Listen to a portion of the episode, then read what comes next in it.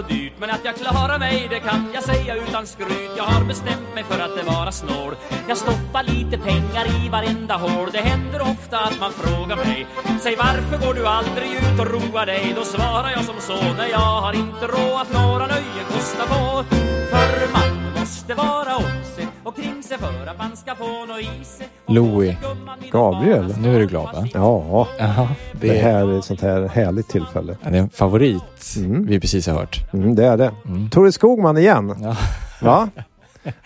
Han, Mesta stimlåtar i Sverige är Tore Skogman. ja. Mm. Eh, Louis Landeman heter du. Gabriel Bergin. Och det här heter är podden Kreditvärlden. du. Mm. Mm. Av och med Louie och Gabriel. Ja, precis. Om kreditmarknaden, finansmarknaden och allting som hör där till. Och förra veckan, eh, faktiskt förra veckan, nu är det lite Mm. hög takt i podden Mm. här, så pratade vi ju om eh, läget för kommunerna och regionerna. De kommer kanske behöva vara lite om sig och kring sig kommande år. Precis, Mm. så är det. Kärvare tider stundar. Mm. Men det gäller ju inte bara dem, va? Nej, det gäller lite överallt. Och vi tänker att vi skulle vilja reda ut lite mer också vad som händer inom företagsvärlden. Och vi pratar ju rätt mycket om så här jättestora företag eller stora och Mm. medelstora företag i vår podd, eller Och hur? du tänker för att de lånar på obligationer och sådär? Ja, och fastighetsbolag och så. Mm. Just det, precis. Men jag tänker, hur är det med de här lite mindre och mindre och medelstora som ändå liksom är ryggraden i svensk ekonomi, tänker jag. Mm. Vi skulle kanske behöva hitta någon som kan tala för alla de här på en Mm. gång. och som är om sig och omkring sig, som vissa säger. Vi hälsar dig välkommen tillbaka, Günther Mårder. Tack så mycket. Underbart att få vara här med er igen. Mm. Och det som är så fint är ju att vi är ju så- också samtidigt på besök hos dig. Du är ju VD för. Företagarna. Mm. Och vi sitter i poddstudion hos Företagarna. Ja. Där, där jag normalt sett sitter och har spelat in över 300 avsnitt av Företagarpodden. Just det. Ja, Mm. Där fick man ju bra poddtips på en gång. eller hur? Eller hur? Mm. Mm. Men eh, Günther, jag tycker vi bara hoppar in direkt. Va? För att man undrar ju, hur mår svenska företagen just nu? Och och det är väldigt tudelat beroende på vilken del av ekonomin man är. Om vi ser tillbaka varifrån kommer vi? Vi kommer från pandemin. Mm. Då var det naturligtvis alla de som hade en business som krävde att det var mänskliga möten. Ja, men det var ju de som drabbades absolut värst. Vi Mm. den svenska tillverkningsindustrin Mm. som är stor och omfattande, klarade sig väldigt bra. Eh, tittar vi på fastighetsbolagen, finans, försäkring, klarade sig bra. Eh, men det var ju en liten klick företrädesvis med väldigt många småföretagare inom besöksnäringen och allting där omkring med hela den kulturella näringen och även om vi tittar inom sjukvårdssektorn och alla vårdnära och skönhetsnära eh, företag som finns. Som drabbades oerhört hårt. Nu när vi kommer ut, vi har inte kommit ut ur pandemin egentligen, men den har bytt skepnad, Mm. så kan vi se att vi möttes av någonting helt annat med skenande först energipriser, därefter drivmedelspriser, följt av de ringar på vattnet som följer av det här, vilket har fått till konsekvens att väldigt mycket i samhället har blivit mycket dyrare. Mm. Och de företagen som drabbas hårdast nu, det är de som har direktrelationen eller som har hushållen som konsumenter. För det är hushållen framför allt som drabbas hårdast. Jag har sett olika skattningar, men där man pratar om att ett normalt hushåll i en stor stad kommer att få 40 till 60 000 kronor mindre att röra sig med, bara till följd av de prisökningar som vi hittills ser. Mm. Och vi kan hittills inte se något fullständigt slut på det. Eh, även om det kanske mattas. Det kommer inte vara samma prisökningstakt som vi har haft hittills. Men det här gör att om du inte får kompensation för de prisökningarna genom högre löner, vilket jag har svårt att se. Fyra av fem nya jobb har skapats av småföretag. Många av de här småföretagen har inte marginaler som gör det möjligt att höja lönen nästa år med 8, 9, 10 procent, vilket skulle krävas för att behålla köpkraften. Mm. Så är man ett företag som är verksamt mot hushållen som primärkund, då är det riktigt tufft. Och där återfinner vi flera av de bolagen som drabbades hårdast i pandemin. Mm. Så de får nog ytterligare ett, ett stålbad. Just det. Får man fråga där bara? Mm. De här, det var ju många som fick stöd där under pandemin. Blev, räckte stöden för att, så att säga, kompensera dem eller är de, kan man säga att de, de gick in i den här nya, lite, om vi kallar det nya för en kris, då, men lite skadeskjutna? Eller? Ja, men det bästa stödet som lanserades på pappret, det var ju omställningsstödet. Eh, och där avsatte man 39 miljarder för de första månaderna under inledningen av pandemin. Lite drygt 2 miljarder av dem nådde fram till företagen. Så det lät väldigt vackert på presskonferenser när man presenterade de här stöden och att ingen skulle behöva känna oro. När företagen väl satte sig ner för att söka de här stöden som, och jag ska säga från början också att vi från företagarna är ju inga kramare eller omfamnare av bidrag och stöd, pengar till företagandet. Men om det är så att du berövas din rätt att bedriva företagande, då måste också åtfölja en kompensation för den fråntagna rätten. Ungefär som när man exproprierar en tillgång. Om staten gör det på grund av ett högre syfte, så står det inskrivet i lagen att man ska ge full ersättning. Full, inte bara ersättning, utan full ersättning. Och det gällde ju inte när man berövade rätten att få bedriva sin verksamhet. Det var inte så att man gav full ersättning. Utan många gånger var det företagaren själv som fick ta en ganska stor smäll. Tittar man på de anställda i företaget som inte kunde bedriva sin verksamhet, så hade man korttidspermitteringen, eh, vilket kunde ge en ersättningsnivå på upp till 88 procent av ordinarie lön och vara inne och jobba. Ja, I vissa fall då en femtedel av tiden och i vissa lägen kanske man inte använder det alls. Men vem skulle inte ta en sån deal i en högkonjunktur eller en lågkonjunktur om man är anställd? Så här, vi tänker, skulle du kunna tänka att gå ner på 20 procents arbetstid och du får 88 procent i ersättning? Mm. Alltså jag tror vi hade kunnat gå ner till 50 procents ersättning och de flesta hade tyckt att det är kalas. Om jag får göra vad jag vill på den övriga tiden. Ja då, det får du. Ehm, så det, var, det var ett oerhört tydligt sätt att man så här värnade och skyddade arbetstagarna. Och min enkla analys över så här, hur kunde man vara så duktig på att tillvarata de anställdas intressen? Och jag tror att den, det enkla skälet är att vi har då hade vi väl sex stycken ministrar som alla hade varit den högsta företrädaren i en facklig rörelse. Alltså den högsta. Eh, Inte jobbat på facket, för då har vi en majoritet av, av ministrarna. Eh, men vi hade ingen vid det laget. Nu har vi en, Khashayar Farmanbar. Eh, vi hade ingen minister då som hade drivit företag. Så det perspektivet saknades helt vid regeringssammanträdena. Tittar vi exempel på statssekreterarnivå, likadant där. Flera stycken som är sprungna ur den fackliga rörelsen, men ingen som hade försörjt sig heltid som företagare. Och Det där skapar problem. Vi måste ha båda perspektiven. Vi ska värna arbetstagare och vi ska också värna de som skapar jobben som arbetsgivare och företagare. Men det glömdes bort lite grann under pandemin. Just det. Men, och, eh, men hur, liksom, hur många är det som ändå har, för att konkursnivåerna har ju varit väldigt låga.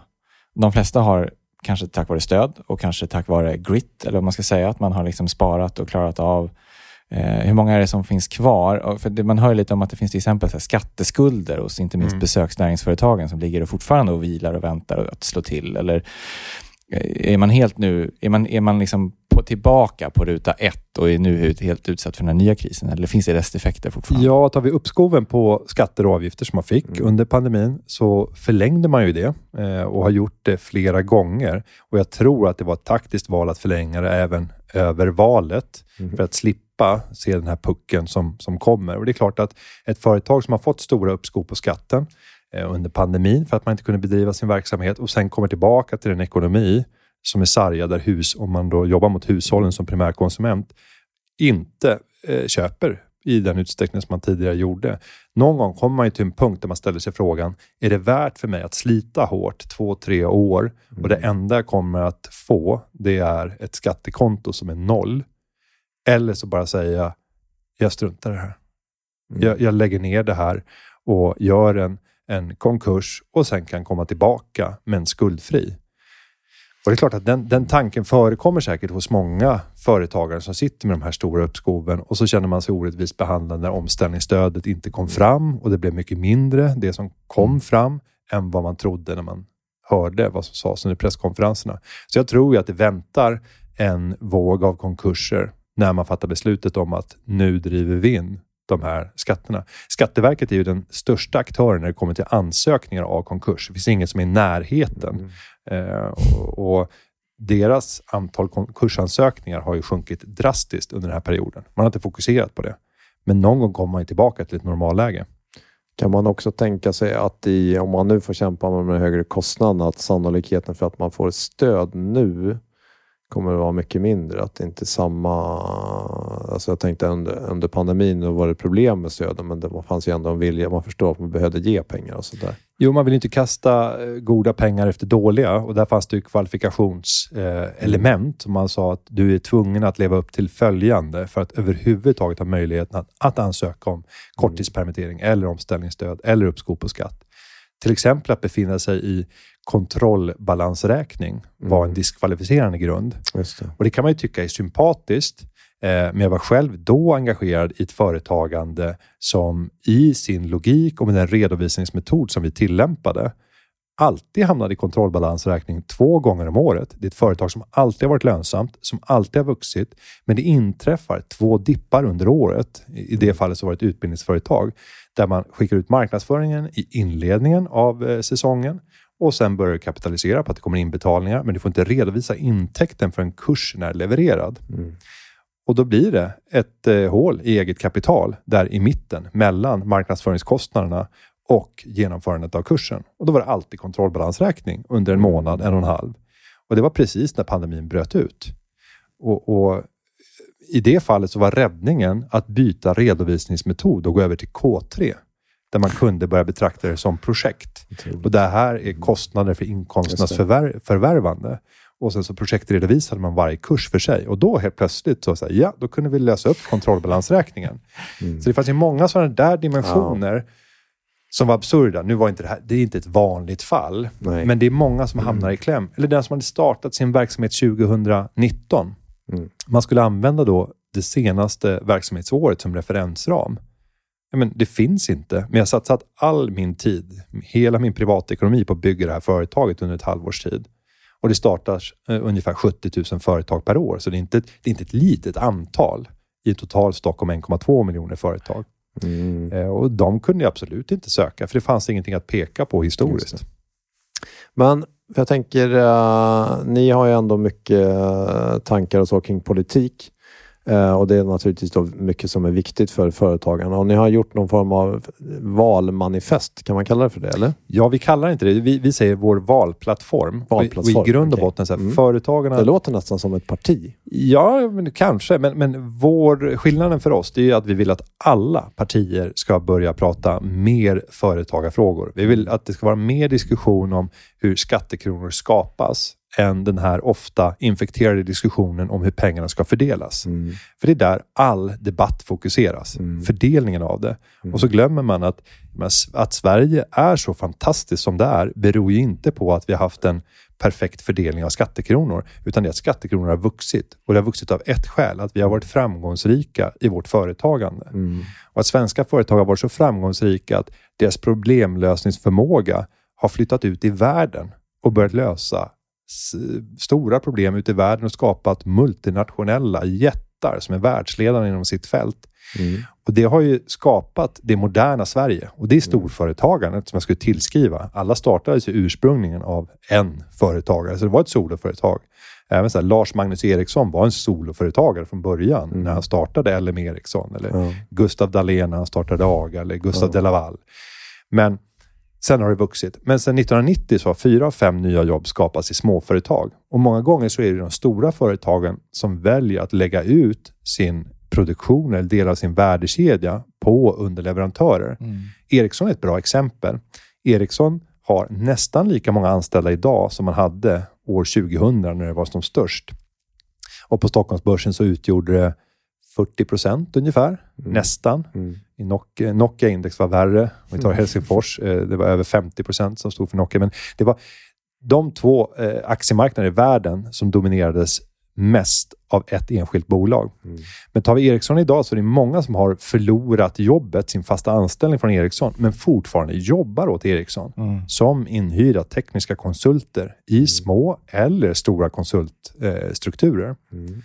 Och många av dem drömmer egentligen om att komma tillbaka till den gamla världen där de var anställda och, och kunde sträva mot guldklockan. Så det, är, det är en ny typ av, av ekonomi som har... Men, men är det inte så också, eller, bara för att kontra lite grann, det, det är väl ändå ganska mycket diskussion om en del företagande? Kanske inte på det här sättet som du menar, men jag menar SSAB eller eh, andra liksom som håller på med den här stora gröna omställningen av industrin pratar ju ändå politikerna väldigt mycket om. Mm, ja, men snarare så här, sola sig i glansen över privata eh, investeringsbeslut som det i grund och botten handlar om. Mm. Nu har ju staten visserligen så här, börjat ta kontroll över SSAB indirekt genom LKAB som har köpt in sig som en Mm. gigantisk ägare. Och Det där kan man ju fundera över. Är det statens roll? Eh, för vi ser också att det har kommit då privata aktörer, om vi tar H2 Green Steel, om man ska ställa någonting i relation till SSAB och deras satsningar, som på privat väg mm, ska göra samma sak. Eh, och där vi visar att det, det går att göra även utan statliga pengar. Om man har el. Ja, och, och det ska jag väl höja en varningens flagg för att vi pratar väldigt lite om det politiska beslut som har lett fram till att de här satsningarna på 1100 miljarder i Norr och Västerbotten, de investeringar som nu ska ske, alla har sin grund i det låga energipriset och att det är grön el. Och det där är ju faktiskt bara ett pennstreck bort. Det är lite mer eh, politiskt jobb. Gabriel kan nog intyga det, som kan politiken eh, väl. Det är ett lite större projekt, ett, ett, ett pennstreck så är det borta. Men åk över till Finland. Där är det en elpriszon. Du betalar samma pris för elen i norra Finland som i södra Finland. I Norge är det inte så. De har ännu fler elpriszoner, vilket gör att det är ännu större skillnader i Norge än vad det är i Sverige. Men det är ett politiskt beslut som har lett fram till de här stora prisdifferenserna som vi har. Sen finns det en logik i var det produceras och det här skulle ge incitament till att bygga ut produktion av, av el i södra Sverige. Men ett enskilt beslut om att upplösa det där. Låt oss säga att 87 procent, tror jag, bor i elområde 3 och 4 av Sveriges befolkning, det vill säga väljarna. Tänk om de skulle börja resa sig upp och börja kräva av politiken att ändra systemet. Inte en orimlig tanke om vi vet vad som väntar till vintern. Eh, och, och du hade inte politiskt kunnat stå emot en sån stor så här, opinionsmobb som det blir. Titta på NATO-frågan. Socialdemokraternas snabba vändning i frågan när man inser att opinionen har svängt. Och så har man då en enskild händelse som gör att opinionen svänger oerhört snabbt. Och man helt slänger hela sin, sin doktrin i, i papperskorgen och står beredd att tänka helt annorlunda. Och till och med börja, här, inte bara exportera utan ge vapen, vilket de flesta svenskar sympatiserar med, till ett land som just nu blir anfallet. Omständigheterna gör... Ja, att man helt kan vända omkull på någonting som har gällt i nästan hundra år och bryta en inställning som alla tidigare generationer har sagt att vi blandar oss inte in. Vi backar tillbaka. Eh, och jag förstår det. Ska du bli vald vart fjärde år, och, eh, då måste du få folkets förtroende och då måste man stå beredd att vända kappan efter opinionsvinden. Men Günther, i er valplattform här nu då, vilka är enligt dig de viktigaste frågorna för företagarna? Och är det så att har det ändrats väldigt mycket sedan till exempel förra valet? Vilka Mm. frågor som har du känner kanske är viktigare nu ändå? Så. Eh, och vi har tagit fram 106 konkreta förslag Mm. i, i valplattformen. Och meningen är ju inte, om man inte politiknörd, att man ska sätta sig och och läsa det från, eh, från perm till perm. Utan det här är en sammanfattning egentligen av all den politik, politik och e, ja, vad kan man säga, idéutveckling Mm. som vi har ägnat oss åt de senaste fyra åren. Mm. Och det vi har ägnat oss åt de senaste fyra åren är inte sällan väldigt likt det vi har gjort de senaste 40 åren. Eh, För tyvärr så är det väldigt många frågor som fortfarande är aktuella. Det händer väldigt lite. Men de tre, högst, problem. ja, men de tre högst prioriterade frågorna, om jag ska bara lyfta ut tre stycken Mm. områden, så är det kostnaden för att anställa. Mhm. Vi måste få ner kostnaden. Och då tänker de flesta så här, ja, i kronor och ören. Ni vill sänka lönerna. Nej, det är inte det det handlar om. Kostnader har också indirekta kostnader och då är det regelefterlevnadskostnader. Mm. Om vi tittar på vilka regler du som arbetsgivare klär i dig eller som du måste efterleva när du anställer, så har de år för år kommit att växa. Så att det är mer komplicerat idag än vad det var för 20 år sedan att ha en anställd. Regelefterlevnadskostnaden har gått upp. Ovanpå det så har vi haft arbetsgivaravgiften som har varit en populär skatt att skruva i. För att du förlorar inga val på det. För väljarna ser inte den här skatten i direkt mening. Det är 500 000 företagare i Sverige som ser den Mm. och att kostnaden stiger. Men de är inte tillräckligt många och eh, röstar ju ofta på grundval av andra saker än bara rena företagarfrågor. De tycker ju vård och skola och omsorg är viktigt också. Eh, så det har varit en väldigt populär skatt att skruva i och därför har vi sett att arbetsgivaravgifterna har skruvats upp. Och för en stor grupp människor och för ja, alla oss som sitter och gör podden, om vi tittar på vår arbetsgivaravgift, så är det ju majoriteten av det som betalas in för oss är ju egentligen en särskild extra skatt på arbete. För det motsvaras inte av något socialförsäkringsskydd. Vi får ingen extra pensionsavsättning när vi har passerat brytgränsen. Eh, om vi tittar på sjukförsäkringen så blir den inte mer värdefull för vi har nått taknivåerna. Men ändå så tar man ut samma arbetsgivaravgift fast det inte motsvaras. Man kallar det samma sak. Där borde vi byta namn på det och faktiskt kalla det för vad det är. Att nu är det slut med eh, socialförsäkringssystemets förmåner. Så försäkringsmomentet slutar här. Nu tas en särskild extra skatt på arbete ut av dig som tjänar över, ja, det är olika beroende på vad det är, men ungefär 42 000 kronor. Just det. Och den figurerar ibland i debatten och sådär. Men, Men det blir aldrig het. Nej. Eh, Så att kostnader för anställda Ja. måste ner, både direkta och nummer ett. indirekta kostnader. Ja. Nummer två, eh, incitamenten för att driva företag genom att använda skattesystemet på ett stimulerande sätt, den måste förstärkas. Vi måste se över företagsbeskattningen och göra det eh, mer lönsamt att kunna starta upp en verksamhet, offra hela sin privatekonomi ofta, lägga ner all sin lediga tid på att skapa sitt jobb. Och om vi tittar på statistiken så brukar Vad ungefär är, så vad är problemet idag då? Ja, men problemet är att av de 70 000 företag som startades förra året så säger historisk forskning att om fem år så kommer hälften av de företagen inte vara verksamma. Och då skulle ju någon som är lite så finansintresserad tänka det där verkar inte vara så bra investering. Om hälften går i stöpet, ja det är en liten, liten grupp som det går väldigt bra för och den stora lejonparten, ja men de kan hanka sig fram på sitt företagande och försörja sig i ungefär samma utsträckning som när de hade en anställning.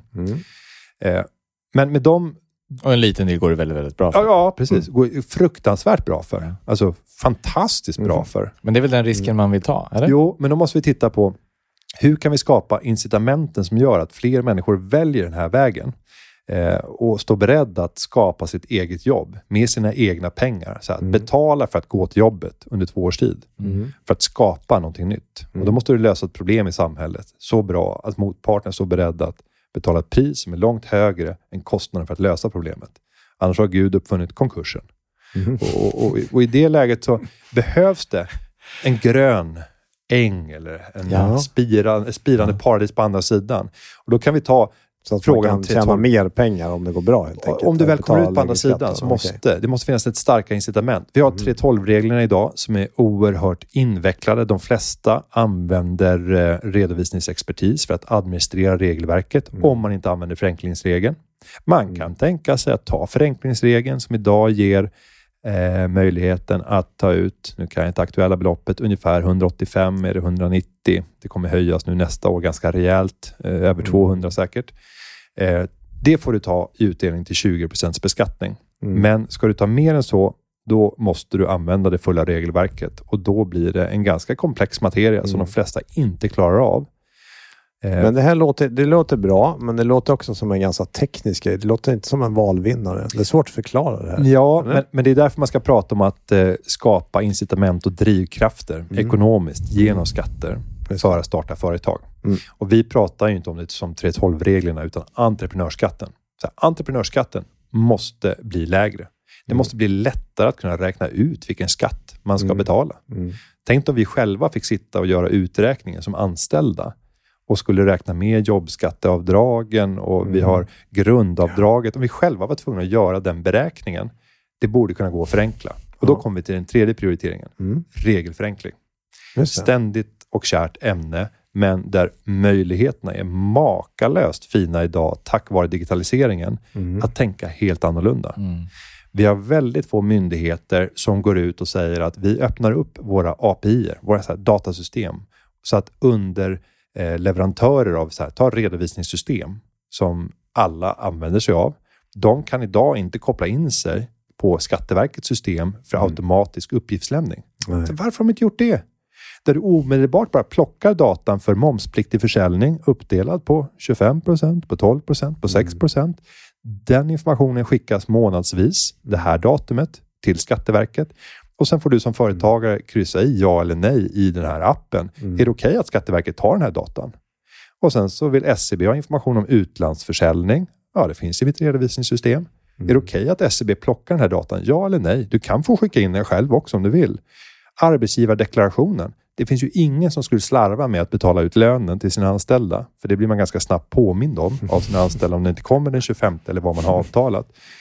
Varför inte plocka informationen från sitt lönesystem Ja. automatiskt? Mm. En gång i månaden eller var, var, var tredje månad beroende på vad man har för redovisningsperiodicitet. Men myndigheter har kanske inte så stora incitament att vara användarvänliga om man ska vara krass. Eller? Ja, men i grunden så har de ju det. För att om vi skulle introducera den här typen av uppgiftslämning så lyfter vi av massa tid som kan läggas på annat hos entreprenörerna. Och då kan de skapa större värden, generera förhoppningsvis Jo, men du tänker vinster. ju större, men för myndigheten Men för den enskilt enskilda det handläggaren så är det, så här, det är ett hot mot jobbet kanske till och med. Mm. Eh, Ja, exakt. För, för då finns det Precis. ingen, vad ska Nej. alla de här granskande handläggarna göra? Datan är ju hämtad direkt ur redovisningssystemet. Mm. Då måste du ha en annan kompetens kanske. Mm.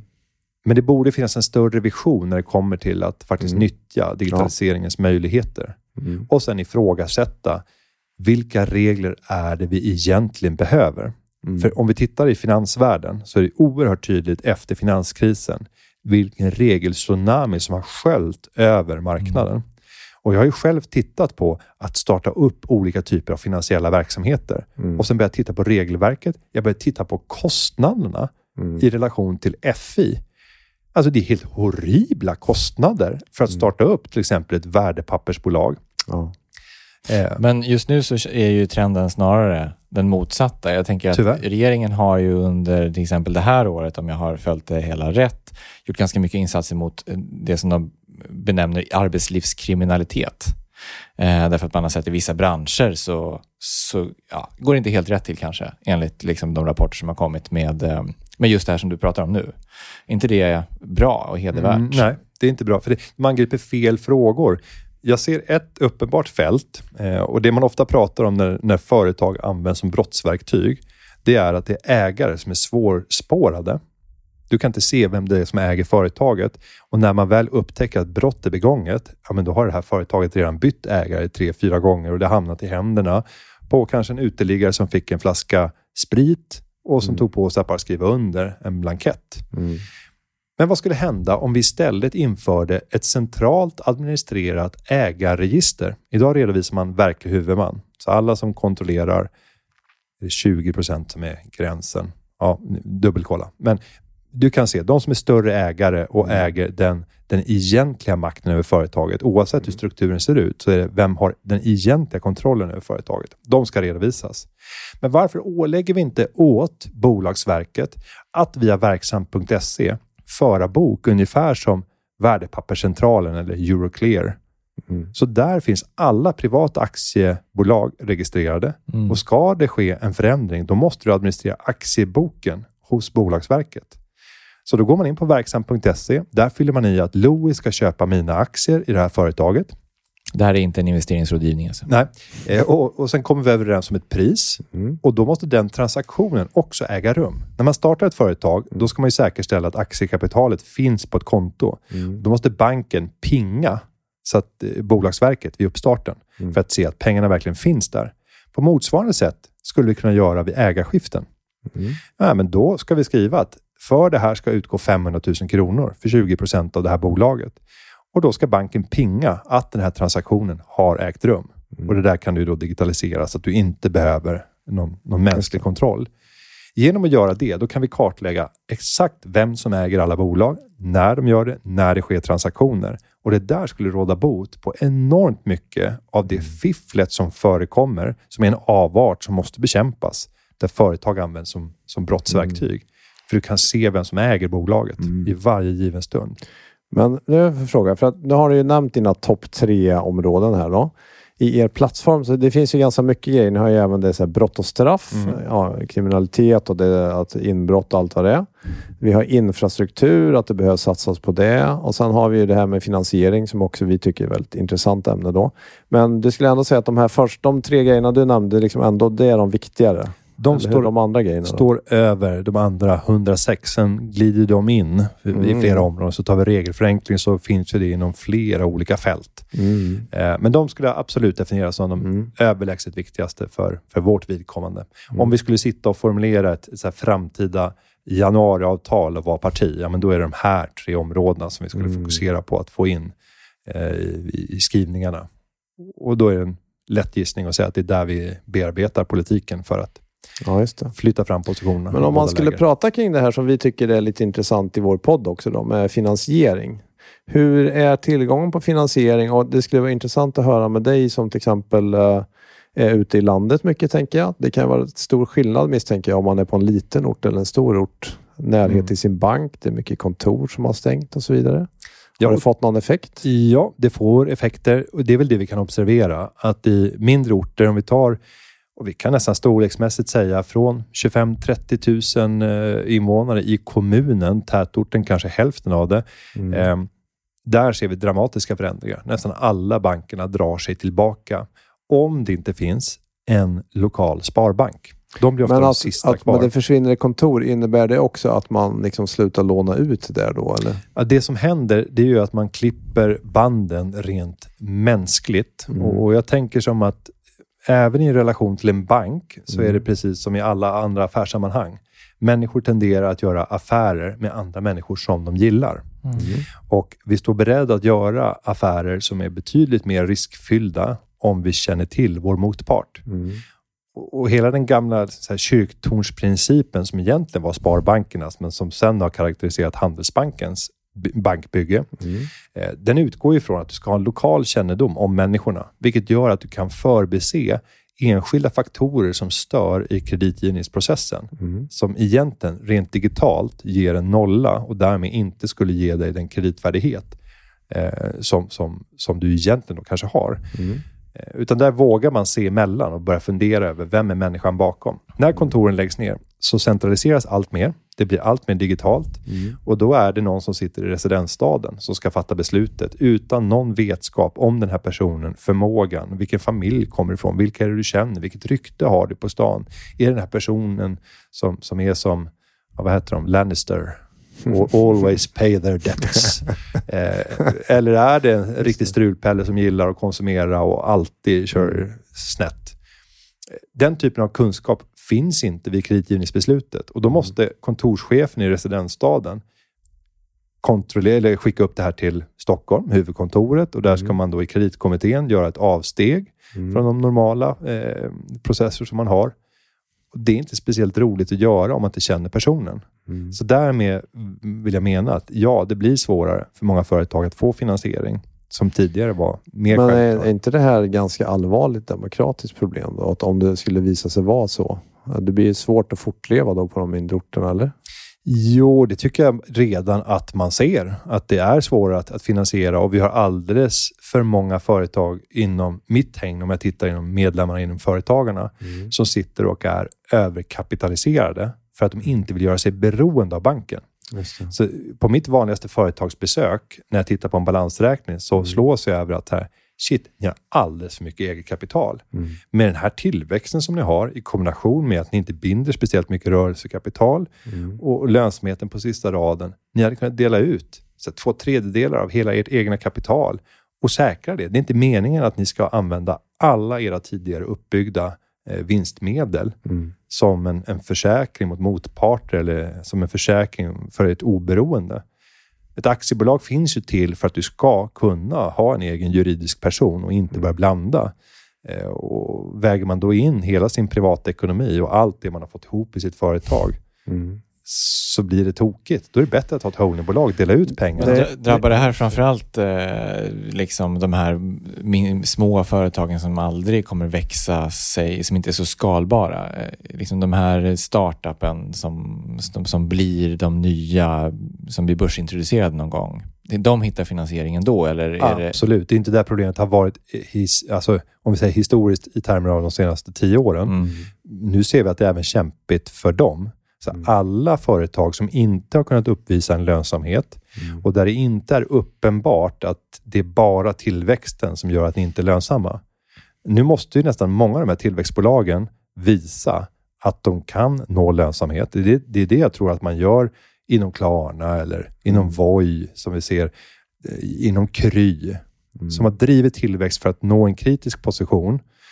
Och därefter så slår man av på tillväxttakten och då kommer man börja tjäna pengar. Ungefär som Spotify gjorde. Mm. Nu kan man tjäna pengar, eh, men man väljer ändå att fortsätta växa för man vill ta en ännu starkare position. Men vi vet att, att Spotify är i grunden ett höglönsamt företag.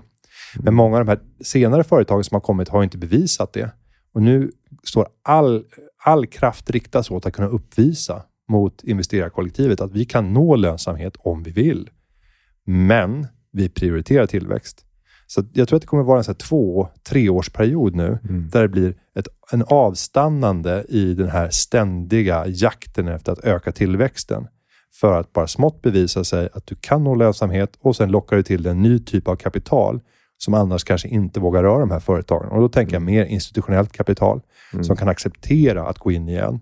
Och när det blir bättre möjlighet att finansiera sig, då kommer de driva på tillväxten igen. Men att det blir ett, ett avbrott nu, två, tre år. Just det. det här känns ju som att det är kring hela finansieringen, hör på sig som vanligt. Det skrivs ju inte så mycket om det och hur det kan påverka samhället och sådana saker. Nej.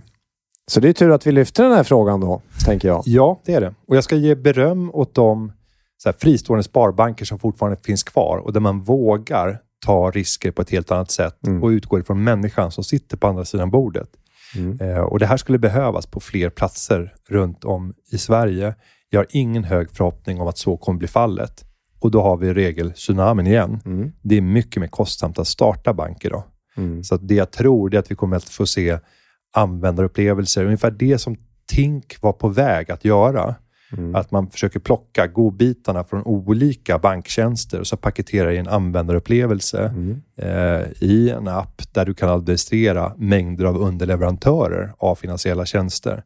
Den typen av aktörer kommer att växa fram och ta mark. Men det kommer inte vara någon som äger hela bankerbjudandet. Mm. Det blir mycket svårare. Det finns ju ytterligare ett område här som är väldigt intressant, vilket är det här med energi och de då nu högaktuella elpriserna. Och då kommer vi också osökt in så här, mm, för jag tänkte förutom att du är i Företagarna, du är ju lite känd att vara en extremsparare av vissa tror jag. Extremspar. Jo, men det kan man nog. eh, Extreme saving. Ja. Nej, och jag har ju sett några sådana där eh, tv-program från USA Mm. med, som, Det finns ju en som del Youtube-klipp med dig också där du går runt i en eh, affär och Ja. visar hur man kan handla billigare, eller hur? Ja. Nej, men, nej, men, och, det, och ibland så ser man Mm. sådana här spartips som inte är spartips. Jag är väldigt noggrann med att min, mitt sparande ska inte gå ut över någon annan. Mm. Och, och, men det menar jag att spartipset som jag såg när någon gick in på McDonalds med en egen ketchupflaska och började pumpa den full av McDonalds ketchup. Ja, det Så känns ju det är sådär. Det är stöld. Alltså, Ja. du stjäl. Och Ja. Då är det inga problem alls att vara en, en supersaver om du tänker Nej. att, att en karriär som tjuv innebär sparande. Så det är Däremot, ät dig mätt när du väl är på McDonalds på ketchup, så att du inte Ja. behöver ta ketchup igen när du kommer hem. Nej, men om vi ska ta ett annat exempel. Om jag står i kön och sen så har jag laddat ner appen och ser att jag har ett erbjudande. Köp en Big Mac och få en Big Mac. Och så frågar jag den framför så här. Vad ska du äta? Det blir jävligt creepy stämning. Bara, Big Mac och här. Okej, men skulle jag inte bara kunna köra den här eh, checken? Du kommer inte förlora någonting. Du kan få en 10 av mig. Eh, den är fortfarande schysst. Ja. Eh, man hittar ett sätt att gå samman och göra en affär. Just Ett det. privat företag har Mm. kommit med ett erbjudande Mm. och jag listar ut så här, hur kan jag genom okonventionella sociala beteenden få ta del av det här erbjudandet på ett bättre Just det. sätt. Då är det fair. Mm. Jag Eh, vet också i den här, det, för det kommer jag ihåg på det där klippet med dig, att du pratar om att man ska ha koll på sina ufon i frysen. Mm, Och det är unidentified frozen objects. mycket viktigt. Så att man liksom inte blir liggande grej som man inte har ätit upp och sen vågar man inte Alla äta dem. för man kommer inte ihåg vad det är. Man måste märka upp, eller hur? Det jag jag, var, det, jag kände igen mig där faktiskt. Jag har en hel låda. ja. Du ser. Ja. Nej, men det, och det, ska- det ska stå vad det är Mm. och det ska stå vilket datum som du ska konsumera det. Mm. Och Sen tycker jag att man ska ta en halv halt när det gäller eh, matinköpen, kanske en gång i månaden. Och sen Mm. säger man att nu är det köpstopp i fyra dagar. Nu ska vi bara rensa. Du ska veta Och titta. frysen. Ja, och sen så Och kylen. låt Mm. kreativiteten flöda. Och våga utmana dig själv. Använd sociala medier. Skriv vad är det du hittar. Så här, jag hittar en saltrulle på älg i kombination med att jag täppar eller eh, någon så, sås. Här. Det blir crossover Vad borde, vad borde jag Ja. göra? Ja. Människor är ofta väldigt välvilliga med att hjälpa till och komma med tips. Men, Mm. men du Günther, eh, om man tänker på det här med spartips nu när, och elpriser som Louie nämnde. Kommer företagen klara av liksom, de här högre elpriserna eller eh, liksom, hur ska de göra, göra nu? Mm, och då, Kommer de klara av att liksom, spara på till exempel energiförbrukningen? och då får vi dela upp företagen i två tydliga klasser. Och Man kan slarvigt säga så här. Tjänsteföretag, där utgör normalt sett den elen som total kostnad eh, utgör sällan mer än någon procent högst. Mm. Och, och för dem, om det går från att vara strax under 1 procent till att bli 3 procent, ja, de flesta kommer att klara det. Mm. Men tar vi tillverkande industri eller annan typ av energikrävande verksamhet, det är många andra exempel. Ta så här, ett småskaligt spa. Mm. Det är extremt energislukande. Det är inte vad vi tänker på när vi går runt i en anläggning för 30 personer med två bubbelpoolar, en bastu, ett varmhållet bad. Mm. Men det är en väldigt hög andel av kostnaden som faktiskt Mm. går åt till energi. Och Det finns flera sådana där som business som man inte tänker på som är energislukande. För dem blir det väldigt tufft. Mm. Om du inte omedelbart bara kan lyfta ut den högre kostnaden på din konsument, din kund. Mm. Och det kan ju vissa för att man säljer nödvändighetstjänster eller nödvändighetsprodukter. Eh, m- men för de allra flesta företagen så är det ju en, en eh, marknad eh, och där du inte alltid kan ta ut den, det ökade priset. Det, det man kan säga det är väl att nu gäller ju det här för hela Europa Mm. och vi ser också att det får spridningseffekter i hela världen Mm. för att energi hänger samman. Mm. Eh, alla energislag. Så att vi, vi kan väl säga att de flesta måste bli duktigare på att höja sina priser och också kommunicera varför man höjer det. För det finns en förståelse oftast hos kunderna att man måste ta höjd för Mm. kostnaden för att producera den tjänsten eller den varan som man levererar vidare. Men du har ju också varit lite upprörd över de här stödpaketens tidigare utformning i vissa Det avseenden. hade varit helt absurt. Gå tillbaka förra årsskiftet då när man lanserade stödet mot hushållen, inte mot företag utan mot hushåll. Och så gav man en krona i stöd per kilowattimme upp till 2000 kilowattimmar i förbrukning för ett hushåll. Och det var helt absurt. Jag gjorde allt jag kunde för att minska min förbrukning och så inser jag i slutet av februari att shit, jag ligger på 1800 nu. Och om jag konsumerar nu under natten så betalar jag 10 öre per kilowattimme. Jag får en krona i bidrag för varje kilowattimme jag använder upp till 2000. Så här kan jag dra in 180 kronor om jag bara ser till att konsumera 200. Och Det, det är ganska mycket att konsumera om du ska så här, Du fick köra kämpa. bastun, spisen, varmluftspistolen, eh, brödrost. 30 grader inomhus Säkringarna bara temperatur. flyger. Och så bara, på det igen, barn. Barn, går ner och kör på säkringarna. Vill ni ha en grön gräsmatta? Var så, öppna dörrar, fönster, kör på Ja. ja. frånluftsvärmepumpen. Ett, det var ett helt absurt system. Mm. Eh, Vi borde istället belöna de som gör aktiva insatser för att sänka sin förbrukning. Mm. Vad jag hade gjort i det läget var att sänka min temperatur i hemmet ner till ungefär 17-18 grader. Mm.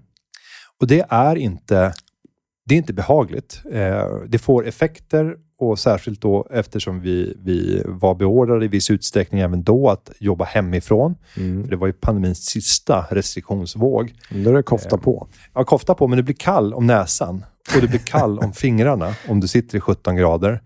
Eh, och vad händer då? Ja, men då måste du resa dig upp typ var 20 minut och göra lite åkarbrasor eller göra lite gymnastik. Å andra sidan så är det väldigt positivt. Ganska bra. För vi sitter stilla för länge. Precis. Och det där får massa förslitning, förslitningsskador. Mm.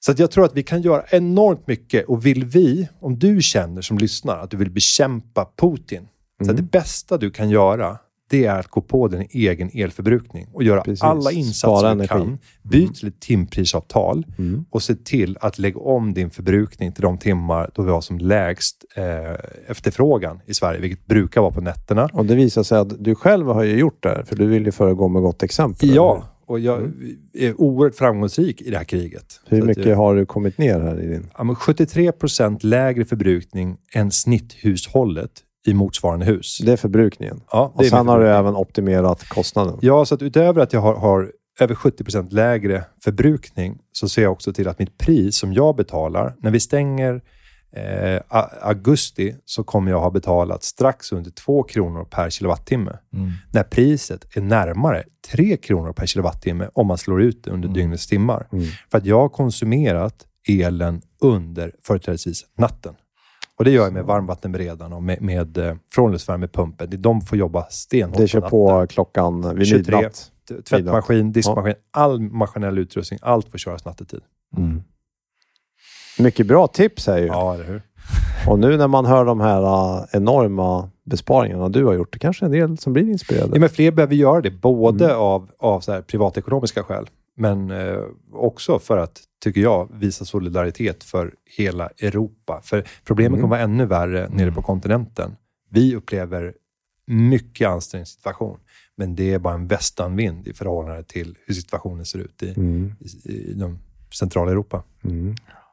Ja du Gabriel, det här är fantastiskt. Nu har vi både fått lärt oss en massa kring eh, viktiga frågor inför valet Ja, och fått så här lite privatekonomiska spartips också. jajamän. Sånt som politiken inte riktigt vågar prata om Mm. den här sista veckan. Ja, Nej, men kanske kommer. Men eh, då återstår väl bara, vi måste ju lyssna lite mer på Tove Skogman så vi inte gör det. Ja, visst. Alltid. Ja. Ja, För att i den här också kommande versen, det är ganska kul Günther, jag vet inte om du kände igen det, men där pratar ju han om att de ställde in någon eh, solsemester så kom de på att de kunde sola sig i sin egen sandhög hemma på tomten. Mycket effektivt. Det är ingen Mycket dum effektivt. besparing det heller. Nej. Om man har köpt sanden från en småföretagare. Ja, stort tack. Tack så mycket. Tack för idag. Ett år på vår semester tänkte vi. Nu ska vi fara bort och tänk vad härligt det ska bli. Vi till en badstrand skulle åka då. Men fast det var bestämt så blev det inte så. Biljetten kostar 6,75 Jag tänkte när en dag från jobbet jag gick hem. Nej, vi har inte råd att sådant kosta på Vi blir nog hemma här ändå. För man, det måste vara om sig och kring sig för att man ska få nå i sig och på sig ungarna de skrek, de missnöjda var. Då blev jag arg och sen sa jag att man måste vara om sig och kring sig för att man ska få nå i sig och på sig nu så blir vi hemma pengarna vi spar det fick ju ungarna till svar. Vi bara vila, vi slapp ju springa, gno och kila. Vid vatten ut i baljor sila och bada allihop och sola oss i våran sandhög.